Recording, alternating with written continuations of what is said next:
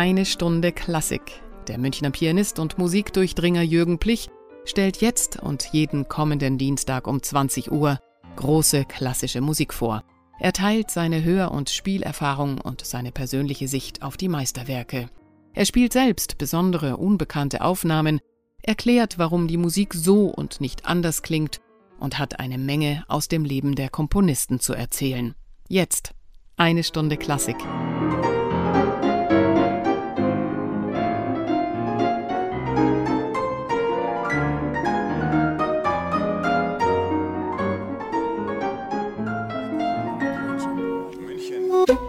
Radio München.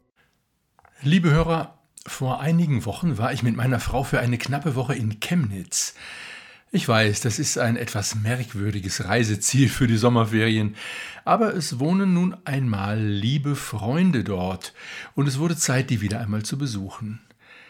Und seit wir vor ein paar Jahren einige Urlaubstage sage und schreibe in Duisburg verbracht haben, haben wir jetzt schon einige Übungen in der Disziplin, den Besuch scheinbar völlig uninteressanter und sogar hässlicher Reiseziele zu hochinteressanten Erlebnisreisen zu machen.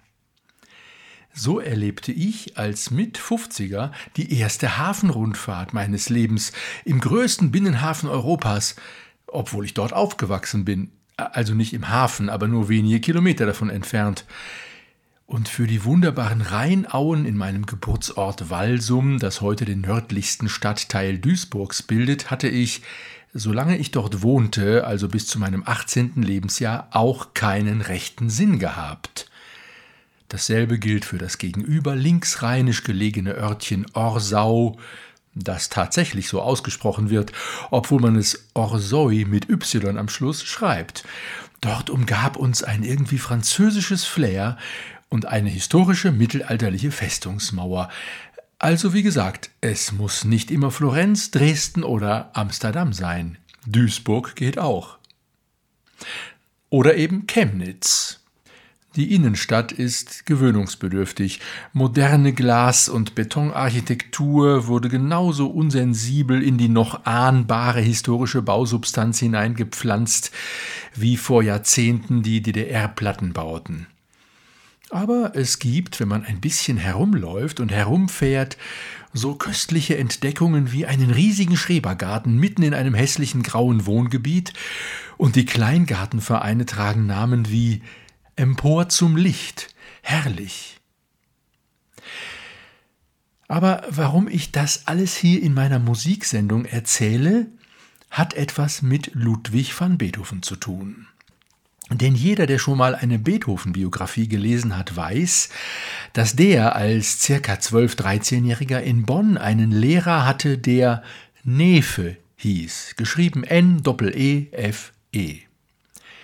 Und nun, schon beim Reinfahren nach Chemnitz gab es überall große Verkehrsschilder, auf denen es hieß Nefestraße gesperrt, Umleitung zum Nefepark über diese und jene Straße. Na nun, dachte ich, selbst in Bonn gibt es nur eine winzige, circa 150 Meter lange Nefestraße. Naja, vielleicht musste oder muss man dort für jeden vermeintlich bedeutenden Politiker eine Straße reservieren, so dass für Musiker, auch für Bedeutende, nichts mehr übrig blieb. Jedenfalls war mir sofort klar, dass Chemnitz irgendwas mit Nefe zu tun haben muss. Und richtig. Im Quartier angekommen, recherchierte ich sofort im Internet und fand den Artikel eines örtlichen Kleinblattes, den ich Ihnen jetzt vorlese. Überschrift Nefestraße, Nefepark. Wer waren eigentlich die Nefes? Chemnitz. Fast alle Chemnitzer fuhren schon einmal auf der Nefestraße oder kauften im Nefepark ein aber nur wenige können mit dem Namen etwas anfangen. Am Donnerstag wurde vier Persönlichkeiten im Nefe-Park mit einem Nefe-Stein und einem Dreibrüderstein ein Denkmal gesetzt. Das Patriziergeschlecht der Nefes mit 13 Stammbaumlinien und 1250 Sprösslingen stammt von der Mosel. Im Erzgebirge fanden sie neben Silber auch Steine zum Färben und Bleichen von Tuch. Johann, 1499 bis 1574 und Kaspar Nefe 1514 bis 1579 waren Kurfürstenleibärzte, Paul Nefe 1507 bis 1566, steinreicher Tuchhändler und Chemnitzer Bürgermeister. Die drei Brüder wurden vom Habsburger Kaiser Ferdinand I. 1559 geadelt. Unbekannter ist der arme Schneidersohn Christian Gottlob Nefe 1748 bis 1798 aus Chemnitz. Er studierte Jura in Leipzig, schrieb dann aber Opern. Als Hoforganist in Bonn wurde er 1782 Lehrer von Ludwig von Beethoven. Die beiden Gedenksteine aus Hilbersdorfer Tuff entstanden auf Idee der Robert Schumann Philharmonie. Soweit, liebe Zuhörer, der vor einigen Jahren erschienene Artikel aus einem kleinen Chemnitzer Blatt. Ja, liebe Hörer, Sie haben richtig gehört, die Chemnitzer kaufen im Nefe-Park ein. Das ist also nicht etwa ein schöner Stadtpark mit altem Baumbestand und einem ehrwürdigen Standbild des Herrn Nefe in der Mitte, sondern ein Einkaufszentrum. Aber hat es nicht auch etwas Rührendes, dass den Chemnitzern eingefallen ist, mitten in dieses Einkaufszentrum einen Gedenkstein und eine Gedenktafel zu setzen? Gegenüber dem Eiscafé Venezia, direkt neben Meyers Markenschuhen. Jeden Tag gehen Hunderte oder Tausende Chemnitzer dort vorbei. Achtlos? Oder schauen Sie mal hin? Ich weiß es nicht. Als ich da war, war alles ziemlich menschenleer. Naja, vielleicht hat das mit den Bauarbeiten, den Verkehrsbehinderungen, den Umleitungen zu tun. Also Christian Gottlob Nefe war Beethovens Lehrer. Mehr weiß der Durchschnittsgebildete kaum. Immerhin, wir verdanken ihm, dass einige von Beethovens allerfrühesten Werken, die er als 12- und 13-jähriger Knabe schrieb, erhalten geblieben sind. Denn Nefe sorgte dafür, dass sie gedruckt und veröffentlicht wurden. Da sind zuvörderst die drei dem Bonner Kurfürsten gewidmeten Klaviersonaten zu nennen. Vor allem die zweite in F-Moll schaut uns schon an, wie wir Beethoven kennen. Ja, im Kopfsatz nimmt er sogar seine 15 Jahre später entstandene Grande Sonate Pathétique vorweg. Hören Sie deren Allegro Hauptthema im ersten Satz.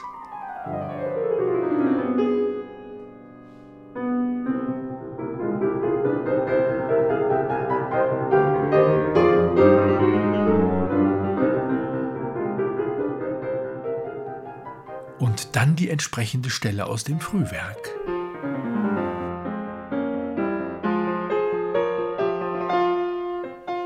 Das ist nicht nur frappierend, das ist identisch.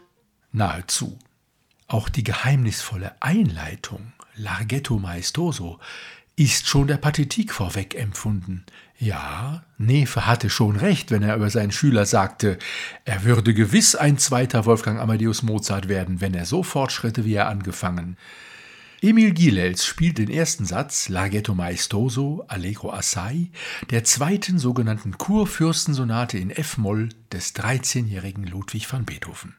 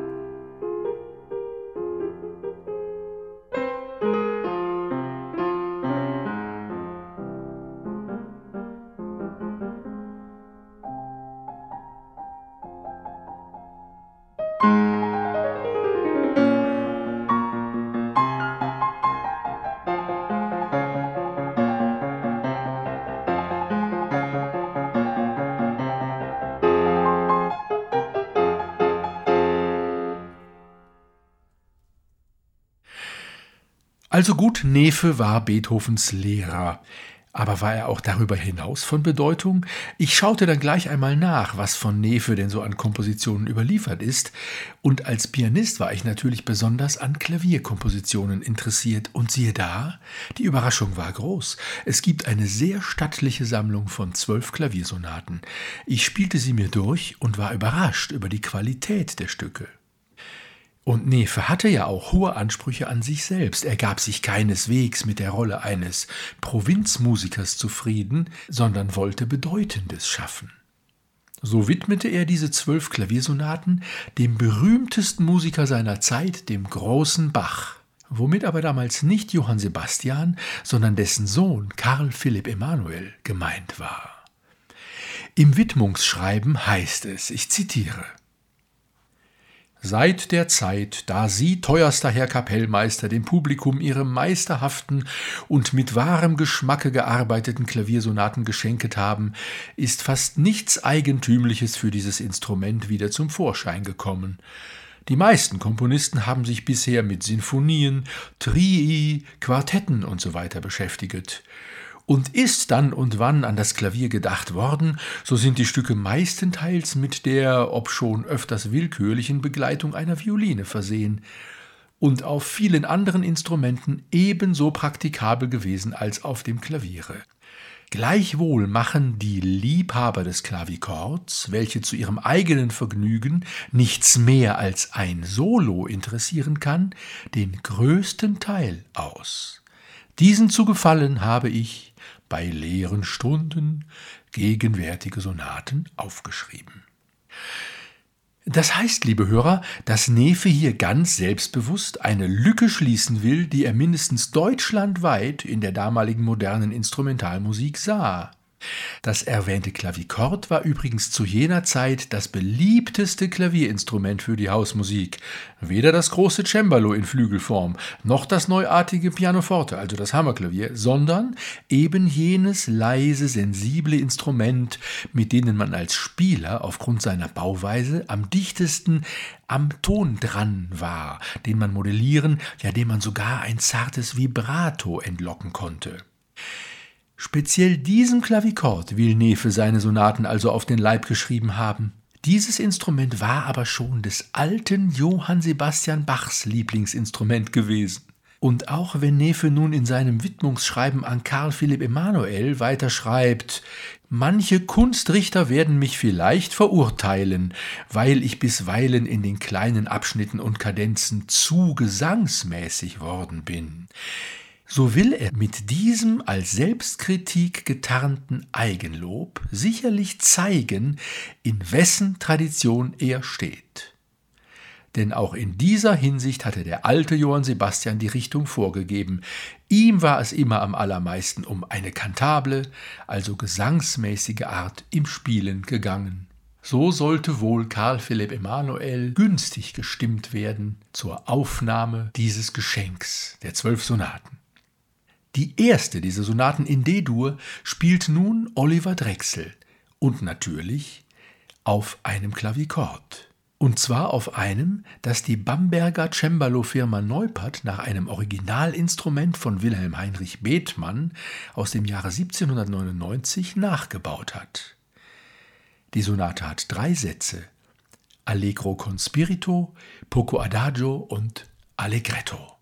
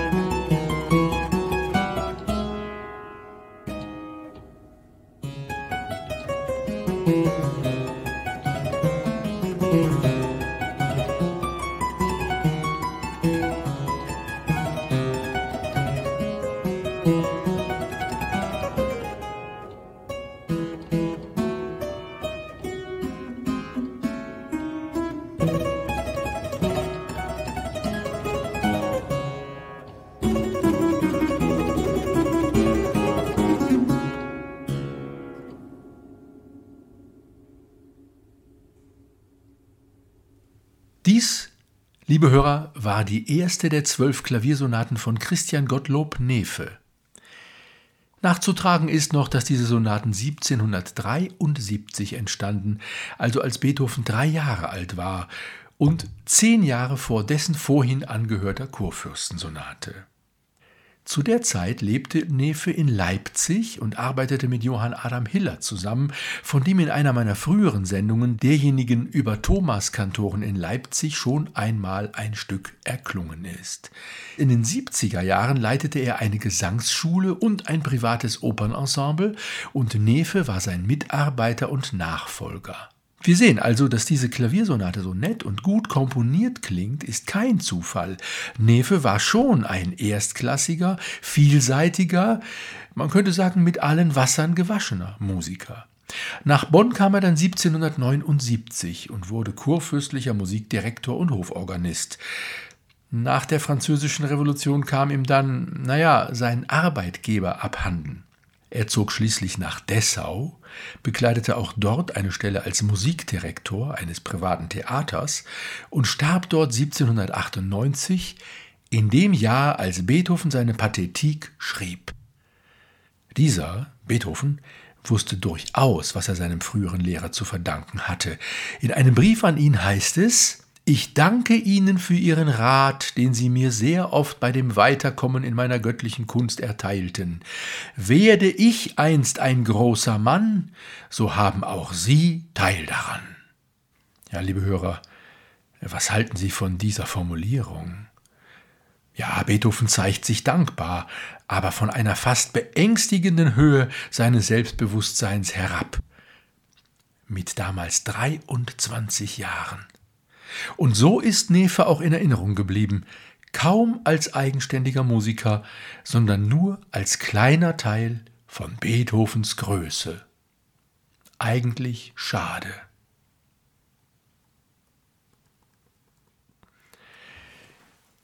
Ja, Sie sehen, meine Hörer, unser Chemnitz-Besuch hat mich um eine wertvolle musikalische Erfahrung bereichert, denn Nefe kannte ich noch nicht und sicher werde ich mindestens eine seiner Sonaten mal üben und spielen, denn sie klingen, Nefes eigener Widmungsschrift zum Trotz, auch auf einem Hammerklavier oder Flügel sehr gut.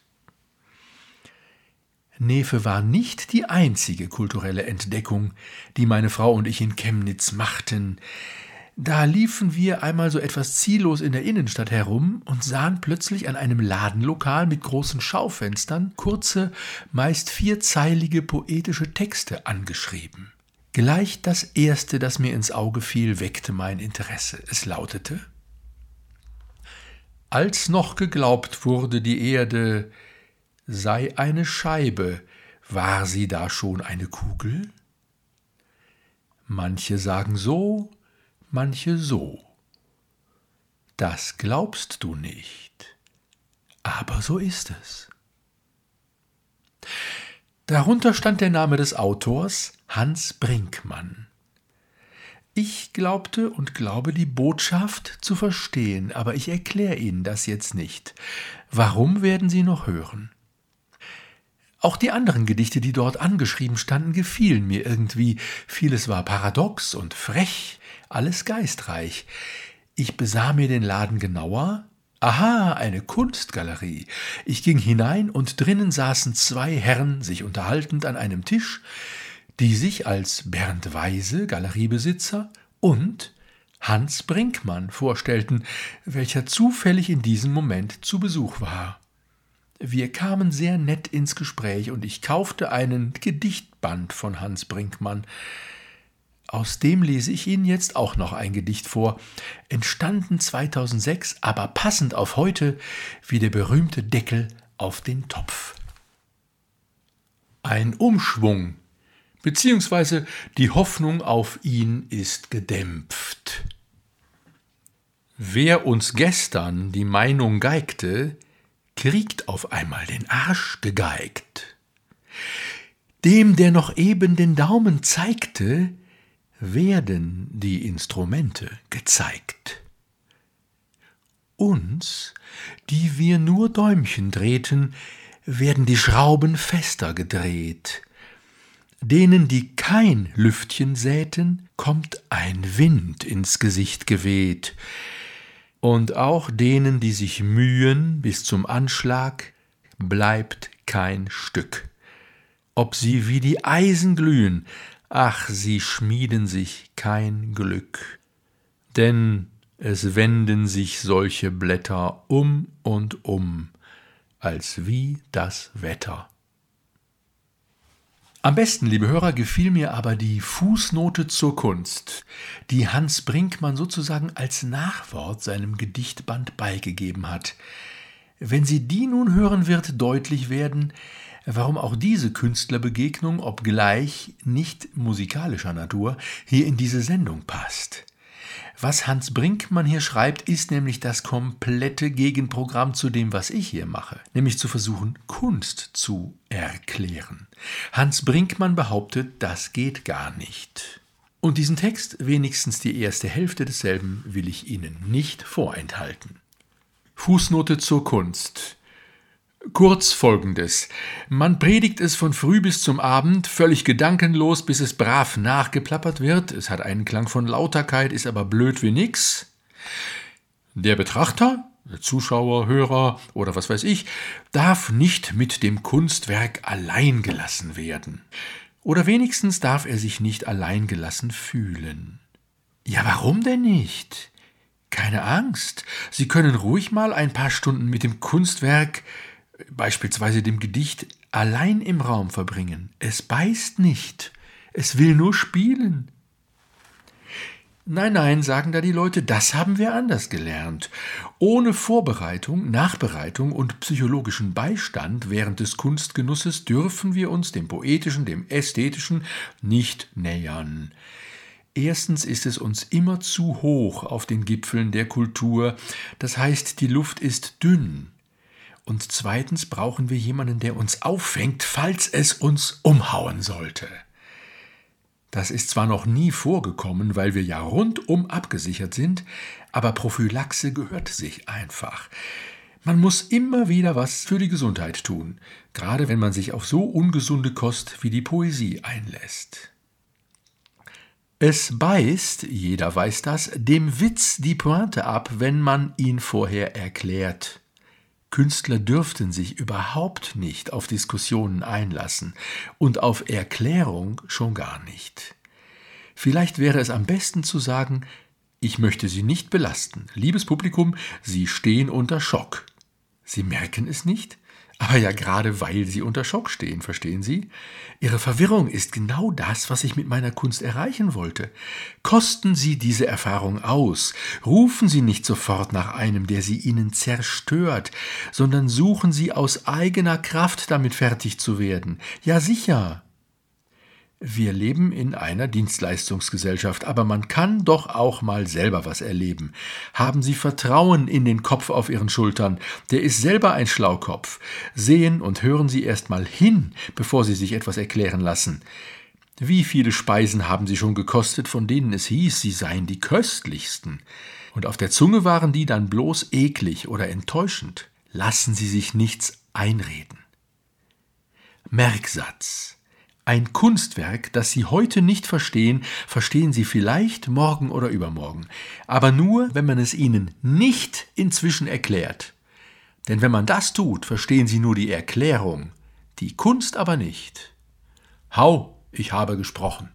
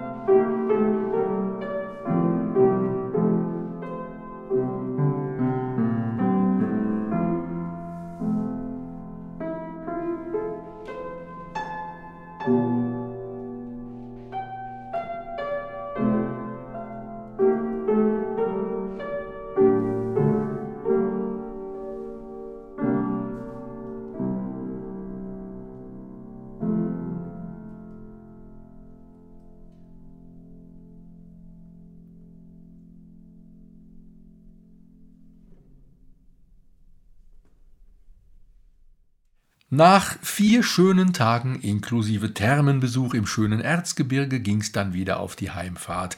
Und die führte übers nur 45 Kilometer entfernte Zwickau. Da musste ich hin, denn das ist die Heimatstadt von Robert Schumann und sein Geburtshaus ist heute ein Museum. Im Erdgeschoss, wo der Vater seine Buchhandlung hatte, ja, Schumanns Vater war Buchhändler und darum hatte schon der junge Robert Zugang zu den vielen schönen Büchern, die er wahrscheinlich alle auswendig gelernt hat, von Eichendorff über Heine bis zum über alles geliebten Jean Paul. Also in diesem Erdgeschoss ist jetzt ein Foyer, anschließt sich ein schöner Kammermusiksaal, und im ersten Stock, also der früheren Wohnung, stehen wunderbare Klaviere, ich muss gestehen, die interessierten mich am meisten, wohingegen ich Bilder, Büsten, Briefe, die dort natürlich auch alle ausgestellt sind, nur nebenbei ansah. Als das Personal merkte, dass ich mich mit Klavieren auskenne, ließ man mich auf allen Schumannschen Klavieren spielen, sogar auf dem André Steinflügel von 1828, den Clara Wiegs Vater eigens für seine Tochter gekauft hatte, damit sie auf einem wirklich guten Klavier üben konnte. Also der stand natürlich damals in Leipzig bei der Familie Wieck und nicht in Zwickau bei Familie Schumann. Aber Clara Wieck wurde bekanntlich später Robert Schumanns Frau und seine berufene Interpretin. Deshalb hat der Flügel schon dort seinen rechten Platz. Das war alles wunderbar erbaulich für mich. Unter anderem gab es dort auch einen Pedalflügel. Das muss ich Ihnen erklären. Da steht ein Flügel auf einem Kasten am Boden, der eine dem Flügel ganz ähnliche Form hat, weil nämlich in diesen Kasten auch wieder Saiten eingezogen worden sind, und zwar Basssaiten. Unter seinen Füßen hat der Spieler eine Fußklaviatur, die genauso aussieht wie ein Orgelpedal, die aber mittels einer Klaviermechanik und Hämmern die besagten Basssaiten in dem Kasten am Boden zum Klingen bringt. Ja, eine solche Apparatur wurde wahrscheinlich vor allem dafür erfunden, dass jemand zu Hause auf dem Klavier Orgelwerke üben kann, bei denen ja die Füße fast immer eine eigene Stimme spielen. Schumann war nun einer der ganz wenigen Komponisten, die eigens Werke für ein solches Pedalklavier komponiert haben. Und wir hören nun den amerikanischen Organisten Dana Robinson Organisten können nämlich viel besser das Pedal bedienen als Pianisten, mit den Studien für Pedalflügel von Robert Schumann. Gespielt auf einem restaurierten historischen Pedalklavier, in diesem Fall also nicht einem Flügel, von 1883. Das ist nicht Schumanns eigenes Instrument, aber ich denke, wir haben beim Hören trotzdem viel Spaß.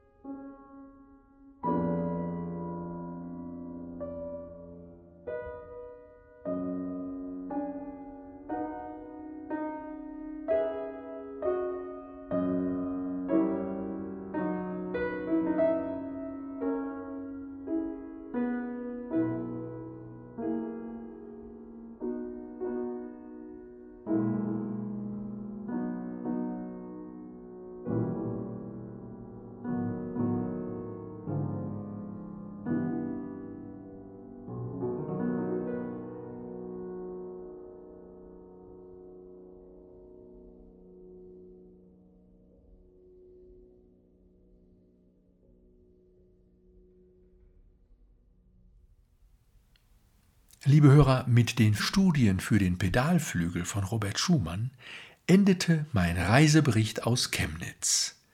Ich verabschiede mich von Ihnen bis zur nächsten Woche. Ihr Jürgen Plich.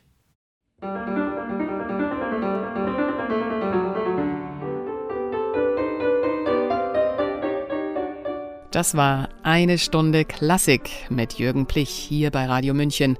Jeden Dienstag um 20 Uhr und sonntags um 10 Uhr in der Wiederholung. Nachzuhören übrigens auch auf unserer Webseite www.radiomünchen.net.